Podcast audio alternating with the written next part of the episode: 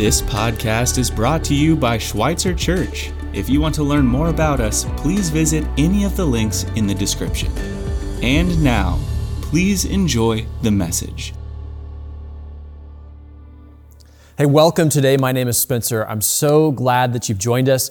We are starting a new series today called The Truth About Lies. For the next six weeks, we're going to be going through this, uh, this new series, and I just want to give you a fair warning because this is going to be a little bit different than normal. We're going to be talking about some things that are a bit deeper and, and maybe even some things that are a little bit more uncomfortable.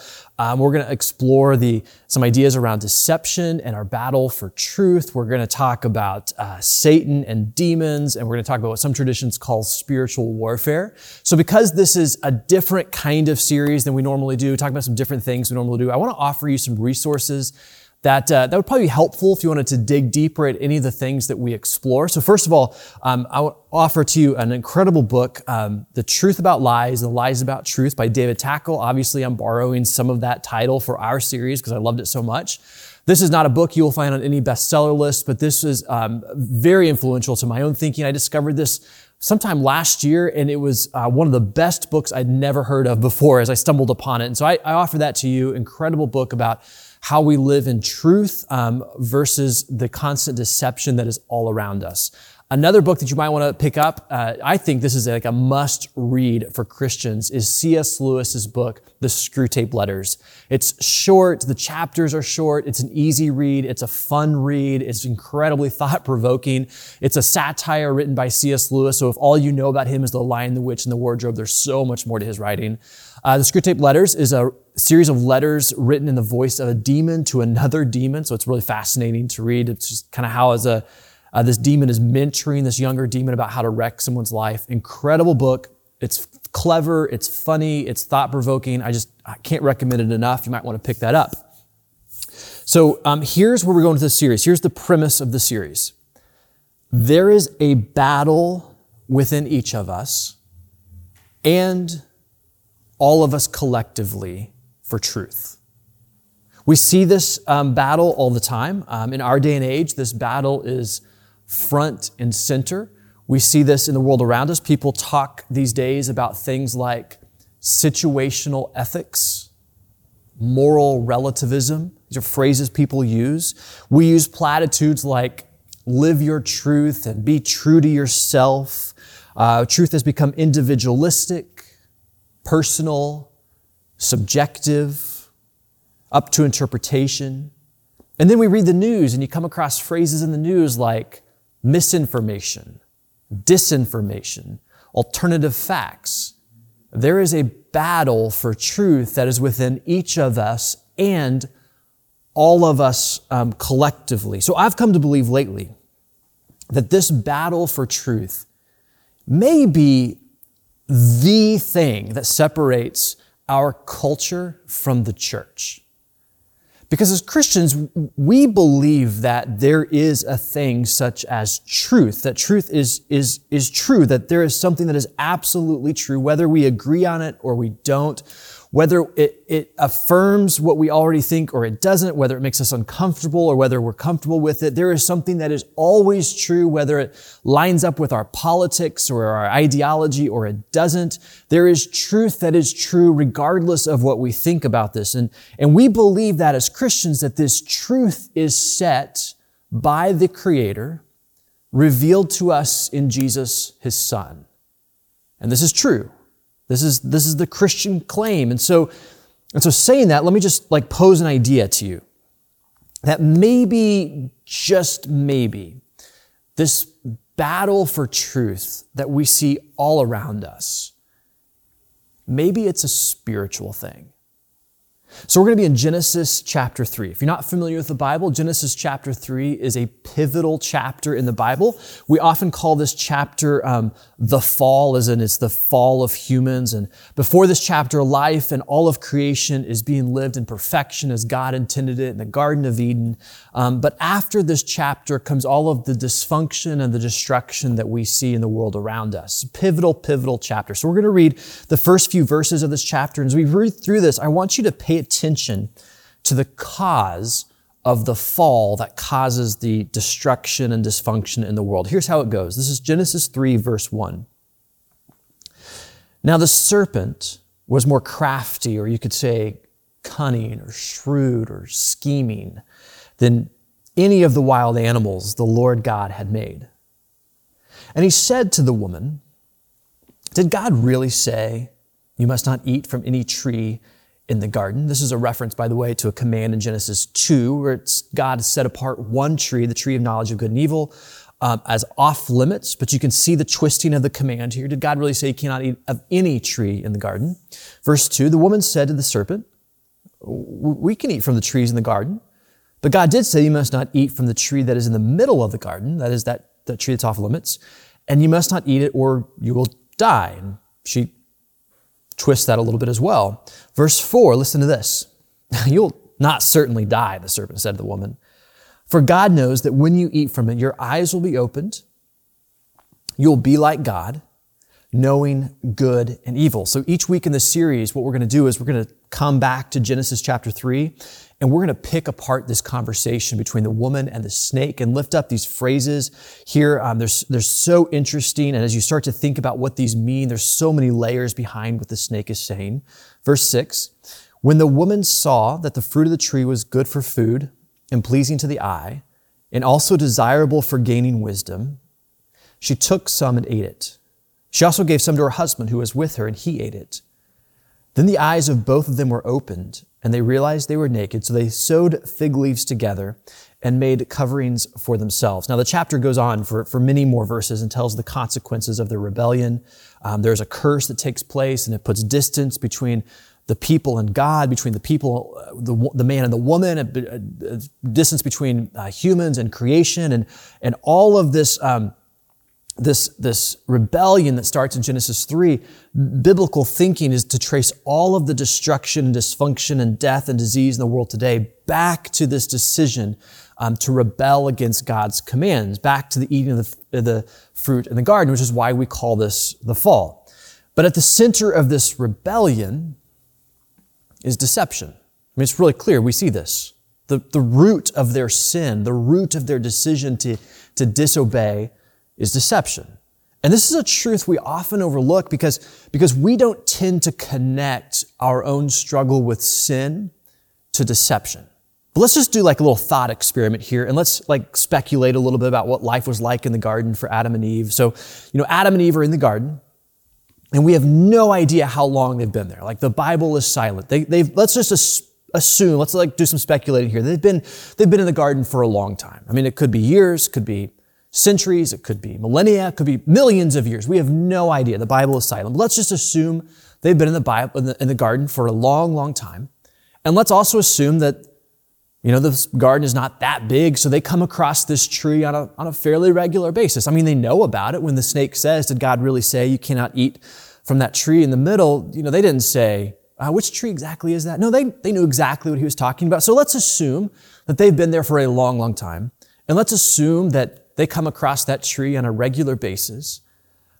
But up until today, they've never been tempted to disobey the commands that God gives them. Now, at this point in the story, Adam and Eve, they don't have what later generations of Christians will call a, a sin nature, and that's our, our inborn tendency to, to sin and, and our inborn tendency for selfishness and but on this day, for whatever reason, they're, they're drawn towards rebellion. So why? What changed on this day? It wasn't because of their sin nature. It wasn't because they've been desiring it and their flesh craves it.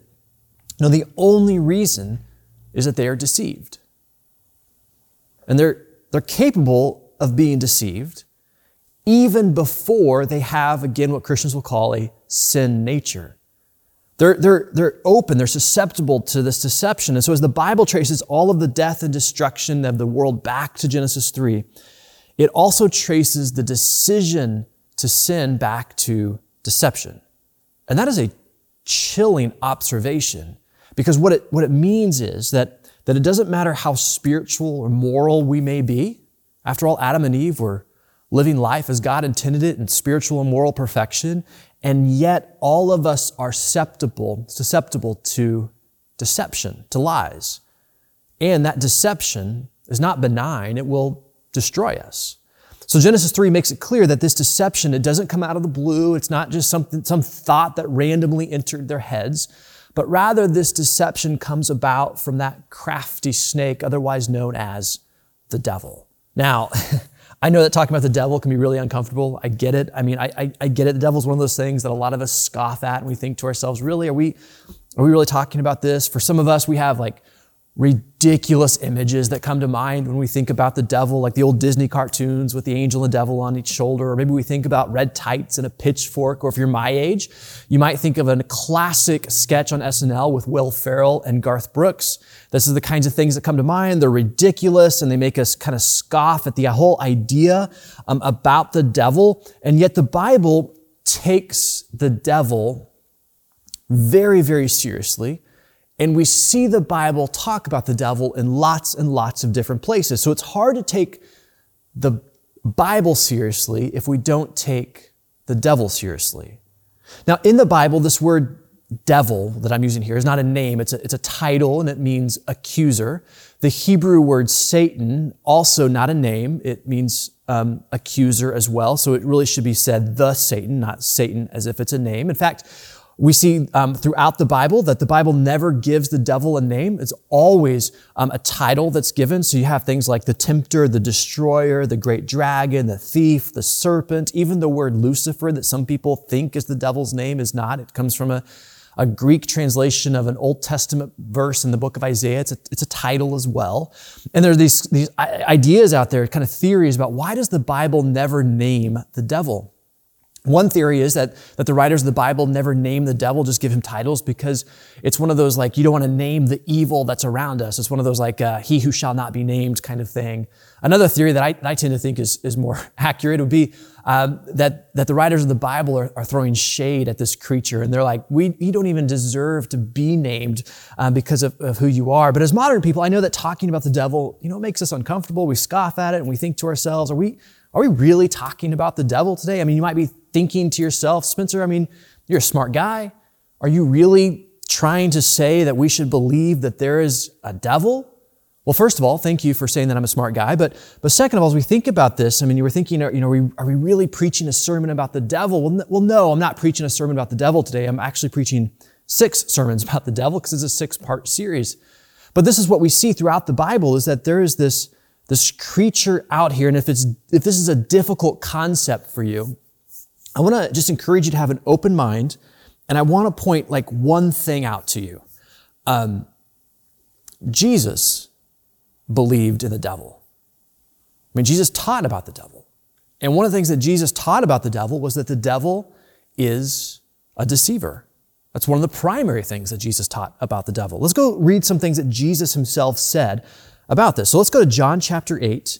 Um, and let's read something that Jesus says about the devil. This is the, the, the, middle chapters of the Gospel of John are all about controversy and what people think about Jesus. And so we're going to pick up in some of that kind of thinking as we read through this. But, but listen to what, um, how this conversation goes and what Jesus himself says about the reality of the devil. So this is chapter 8, verse 31. To the Jews who had believed him, Jesus said, If you hold to my teaching, you are really my disciples. Then you will know the truth, and the truth will set you free. Classic, famous, famous, famous lines. We're going to keep reading through here, but I just want you to see that right off the bat, the ministry of Jesus is one of truth. It's one of truth. This implies then that according to Jesus, that there's going to be a battle in our lives between truth and lie. So let's keep reading. Verse 33. Uh, they answered him. Hold on a second. They're like, hold on a second. Set free. What are, you, what are you talking about, set free? We are Abraham's descendants. We have never been slaves of anyone. How can you say that we shall be set free? Have you um, ever heard the term revisionist history? Well, this is it right here. Um, never been slaves. So there's a major storyline in the Old Testament about how the people of Israel were, in fact, slaves in Egypt. Verse 34. Jesus answered, Very truly I tell you, everyone who sins is a slave to sin. That's Jesus for wrong answer. Now, a slave has no permanent place in the family, but a son belongs to it forever. So if the son sets you free, you will be free indeed. I know that you are Abraham's descendants, yet you are looking for a way to kill me because you have no room for my word. I am telling you what I have seen in the Father's presence, and you are doing what you have heard from your Father, which is an interesting thing to say, and it raises the question I wonder who their Father is. Verse 39 Abraham is our Father, they answered. Well, if you were Abraham's children, said Jesus, then you would do what Abraham did. What did Abraham do? He believed. Well, as it is, you are looking for a way to kill me, a man who has told you the truth that I heard from God. Abraham did not do such things. No, because he believed God. Verse 41, yet you are doing the works of your own father. Again, we're left to wonder, who is their father? We are not illegitimate children, they protested. You can tell they're getting frustrated here. Probably that's also a dig about rumors that circulated around Jesus' own parentage. The only father we have is God himself, which is actually true of Jesus. So Jesus said to them, verse 42, If God were your father, you would love me, for I have come here from God. I've not come on my own, God sent me. Why is my language not clear to you? Because you are unable to hear what I say. You belong to your father. So who is their father? Here it is. Ready? You belong to your father, the devil. And you want to carry out your father's decisions. Desires, I'm sorry. He was a murderer from the beginning, not holding to the truth, for there is no truth in him. When he lies, he speaks his native language, for he is a liar and the father of lies. Yet because I tell the truth, you do not believe me.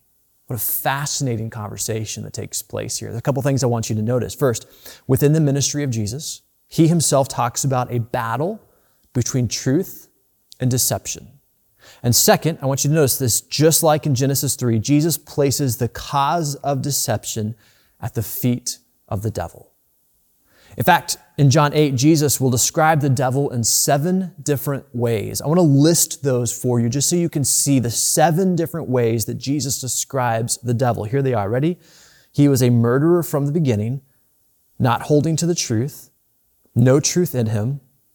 He lies. Lies are his native language. He is a liar.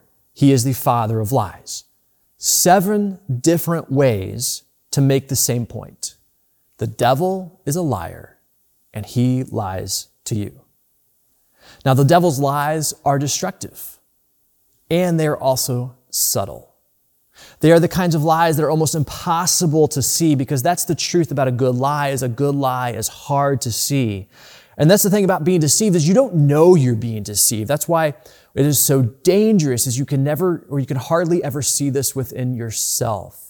At the top of the sermon, I mentioned um, a great resource you might want to look at called the Screwtape Letters. An incredible book is written in the voice of a demon to another demon, uh, mentoring this demon how to wreck someone's life. And one of the pieces of advice that the older demon gives to the younger demon is to be subtle. It doesn't matter how small the sins are, but make them cumulative so that they slowly lead someone away from, away from Christ. And so listen to this advice written by C.S. Lewis in the voice of a demon. Here's what um, Lewis writes. He will say, quote, you will say, that these are very small sins. That's the advice from the demon. Just do small things. And doubtless, like all young tempters, you're anxious to be able to report spectacular wickedness. But do remember, the only thing that matters is the extent to which you separate the man from the enemy. The enemy here is Christ because this is written in the voice of a demon. Goes on and says, It does not matter how small the sins are, provided that their cumulative effect is to edge the man away from the light and out into the nothing. Murder is no better than cards if cards can do the trick. And then listen to this last line. This is so wise. Indeed, the safest road to hell is the gradual one, the gentle slope, soft underfoot, without sudden turnings, without milestones, without signposts, subtle and destructive lies. And because lies of the devil are so subtle and they're so hard to see and deception is so difficult to discern, there is this warning throughout the New Testament to be on our guard against deception. Listen to some of the warnings. Matthew 24, Jesus said this, watch out that no one deceives you. Matthew 24 again, many false prophets will appear and deceive many people. Romans 7, for sin, seizing the opportunity afforded by the commandment, deceived me, and through the commandment put me to death. 1 Corinthians 6, or do you not know that wrongdoers will not inherit the kingdom of God? Do not be deceived.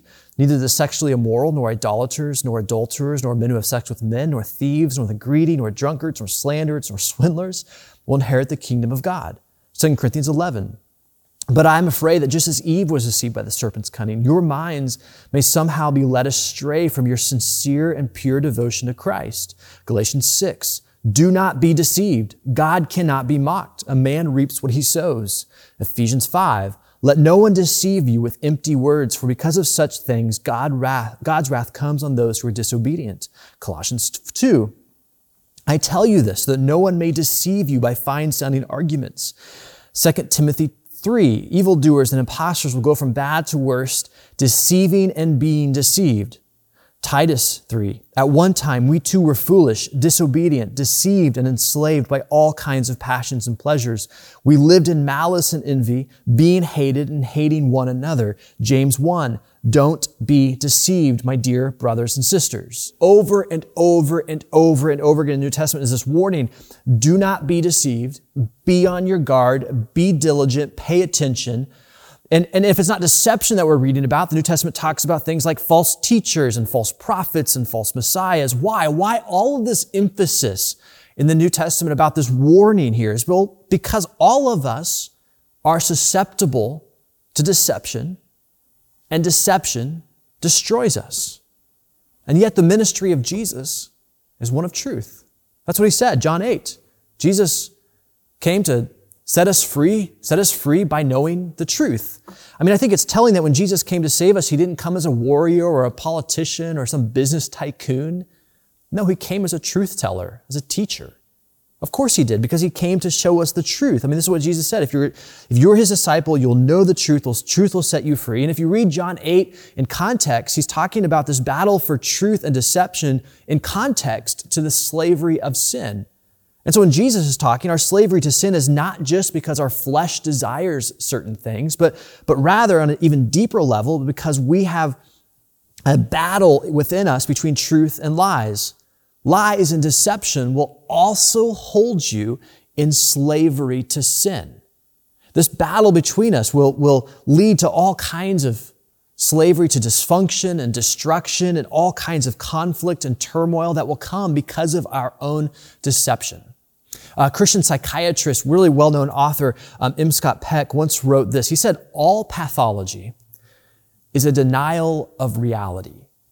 His use of the word pathology here, he's talking about the dysfunctions that we have in life. He's a psychiatrist and writing about psychiatric kinds of things. He's writing about the conflicts and the problems we have. It's a denial of reality. And so as you, as you sit with that for just a second, he, he's, he's arguing that, that our dysfunctions come about and originate from the denial of truth. So let's just chase that for just a second. Let me, let's, let's look at that in action. So let's, let's say that I've come to believe a lie about myself. And let's just, you know, pick something that we could pick. So for instance, I've come to believe a lie that I'm unlovable. That's a, that's a pretty common lie that lots of, lots of people come to believe. Not maybe consciously, again, because deception is subtle. We don't, you not say that out loud, but it's something that we come to think about ourselves that, that I'm unlovable. And maybe I come to believe that for a few different reasons. Maybe I, I came to believe this because I, um, I, something happened to me and someone did something to me that, that I just now think that I'm unlovable. Or maybe it's because I did something, something so bad I can't, I just can't get past it. And, and so I've, I've come to believe this lie that I'm, that I'm unlovable.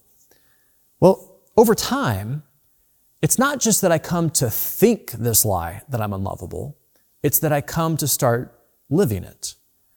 I start to live in relationships as an unlovable person. So I start to let people walk all over me because otherwise, why would I ever have the worth to stand up for myself? And so I live in an unlovable kind of relationship or, or I start to, to live in, in kinds of other ways that are, that are self-destructible. So I become unlovable to others through my own choices of self-destruction and, and problems that I live upon myself. And I, I start to push people away. And so by denying the truth, that I am a beloved child of God with inherent dignity and worth, I come instead to believe a lie that I'm unlovable with all kinds of destruction and dysfunction that follows it.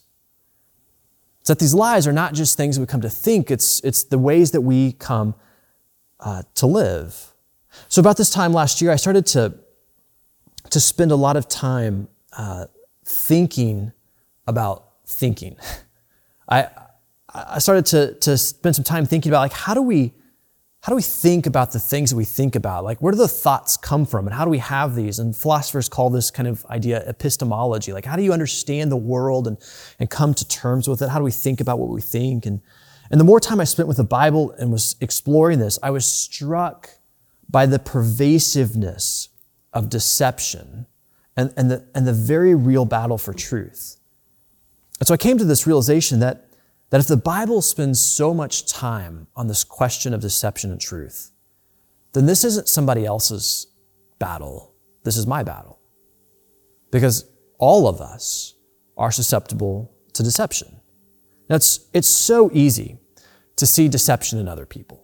I mean, it's easy to point out how their self destruction or their problems, their dysfunctions are caused because they've come to believe something. It's so much harder to see this within myself. So, over the last year, I've I've begun to ask myself a very basic, basic, basic question born off of this observation of this battle for deception and truth. And so the question I've been asking is not, um, am I deceived? The question is rather that I've been asking is, how am I deceived? In what ways am I deceived? Because as the Bible spends so much time on this, I have to come to the understanding that this is a real struggle for me just as much as it is for anyone else. So I'm just going to make the assumption that there are lies that I've come to believe about myself, about the world, and about God. Now, as I've, I've gone through this, I've, I've, discovered that I, I can start to trace some of the problems that I have in my life to some of these deceptions and some of these things that I've come to believe. And I can start to counter them with truth. And so, uh, as we go through the series, we're gonna we're gonna talk and unpack and explore the conversation between the woman and the snake, and we're gonna lift up some very specific things that the snake brings up. And as we do this and unpack them and, and explore them, we're gonna find some very common and predictable deceptions that all of us struggle with. I mean, you will see your life um, as we go through this this uh, this conversation between the woman and the snake, because these are common and predictable deceptions that all of us come to believe. But but as I've, I've gone through this, and we're going to walk through this series, uh, one of the tools that I've started to ask for myself, and I'll offer this to you as well, is I as I want to see my own self more truthfully and live in the truth that God has for me, is I have to come to the terms that Deception is something that I myself am going to struggle with just as much as anyone else. And so, therefore, we should ask ourselves, you know, what ways have we been deceived? And one of the ways to do this is to look at the various dysfunctions we have in our life. We might call it sin, and begin to trace that back to ask myself, do I struggle with that thing because of deception? So, as you think about your life, you think about your dysfunctions, you think about your problems, you think about your temptations, you think about your sin, as you think about your conflict with others, you think about your bitterness, you think about your fear, you think about your anger, you think about how you overspend or overeat or how you cope with addictions, which, by the way, all of us have addictions. As you think about those things in life, those things that you want to change about yourself, those things that you wish were different, as we start to trace those down, one of the things to be thinking about is do those struggles represent a deception that I've come to believe about myself, about the world, or about God? Likely, there is one who's out there, very subtly, trying to convince me to believe lies about myself, about the world, and about God. And those deceptions are going to come in a very destructive and subtle kind of way. But as Christians, we know that there is a thing that is true, and that this truth will actually set us free. And that this truth is one that we can come to believe, it's one that we can come to rely on, and it's one that we can come to live our lives by. And we know that ultimately this truth is found in Jesus because Jesus Himself is truth. He is completely dependable, He is completely reliable, and He is the one that we have to come to listen to to understand ourselves, to understand the world, and to understand God. So, as we start today in this series, the next six weeks, exploring this relationship between truth and lies, I just want to ask and have you ask a basic, basic, basic question about you. It's not, am I deceived? But in what ways am I deceived? How do my temptations, my struggles, my doubts, my fears, my anxieties, my stress, how do my conflict, my bitterness, and the struggles I have at work, how do those things maybe trace back to some lies that I've come to believe about myself, about the world, and about God? As I start to understand those things, to see those things, may I then start to live in the truth that has been revealed to me in Jesus. Let's pray together. And so, Father, as we begin this um, series today, we, we read your words about how there is one who is the father of lies, a murderer from the beginning, one who's seeking to destroy us and keep us from faith and life in you. Um, we come to the basic um, understanding with humility that all of us are susceptible to deception. And that from the very beginning, there is one who has been seeking to deceive us.